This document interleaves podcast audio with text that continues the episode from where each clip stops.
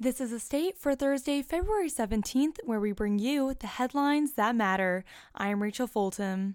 Safe Ride is intended to improve student safety by providing up to one ride a day across the greater East Lansing area at no cost from 8 p.m. to 1:30 a.m. 7 days a week. Safe Ride is funded by the ASMSU tax within students' tuition. ASMSU expressed that because of setbacks from the pandemic, where Safe Ride had difficulties with their service on campus. ASMSU Vice President Alan Saleh stated he's been putting hard effort into marketing Safe Ride across campus. While Saleh deals with the ongoing labor shortage issue, he also thinks the labor shortage is causing the difficulties in the functioning of Safe Ride. Saleh also believes that this situation will be temporary. While hoping the Safe Ride program runs by the university itself, Saleh is attending a Safe Ride conference at Oregon State University.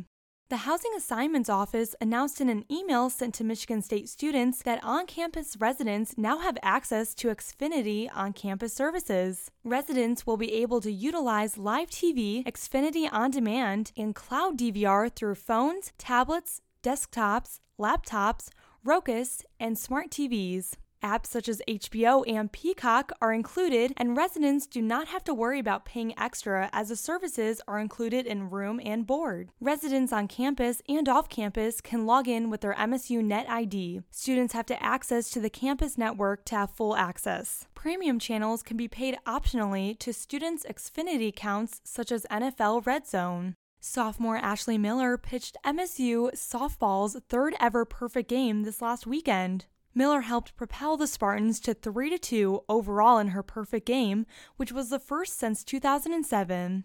This game was a great way to kick off the season. Miller is planning to take her skills and determination with her for the rest of the season. Miller was supported by her teammates and coaching staff and did what she would normally do to succeed. Miller expressed that this was the best weekend she had so far in her career at Michigan State and definitely tested her skills with a challenge. Miller also pointed out she didn't want the Akrons to make a close game and thought that her team did well in general. With the game against Akron, the Spartans have left at 3 to 2. MSU is hosting Jacksonville Friday at 5 p.m. and 7:30 p.m. Thank you for joining us for The State, produced by the State News and Impact 89 FM. You can find us online at statenews.com and impact89fm.org. We'll be back tomorrow with more.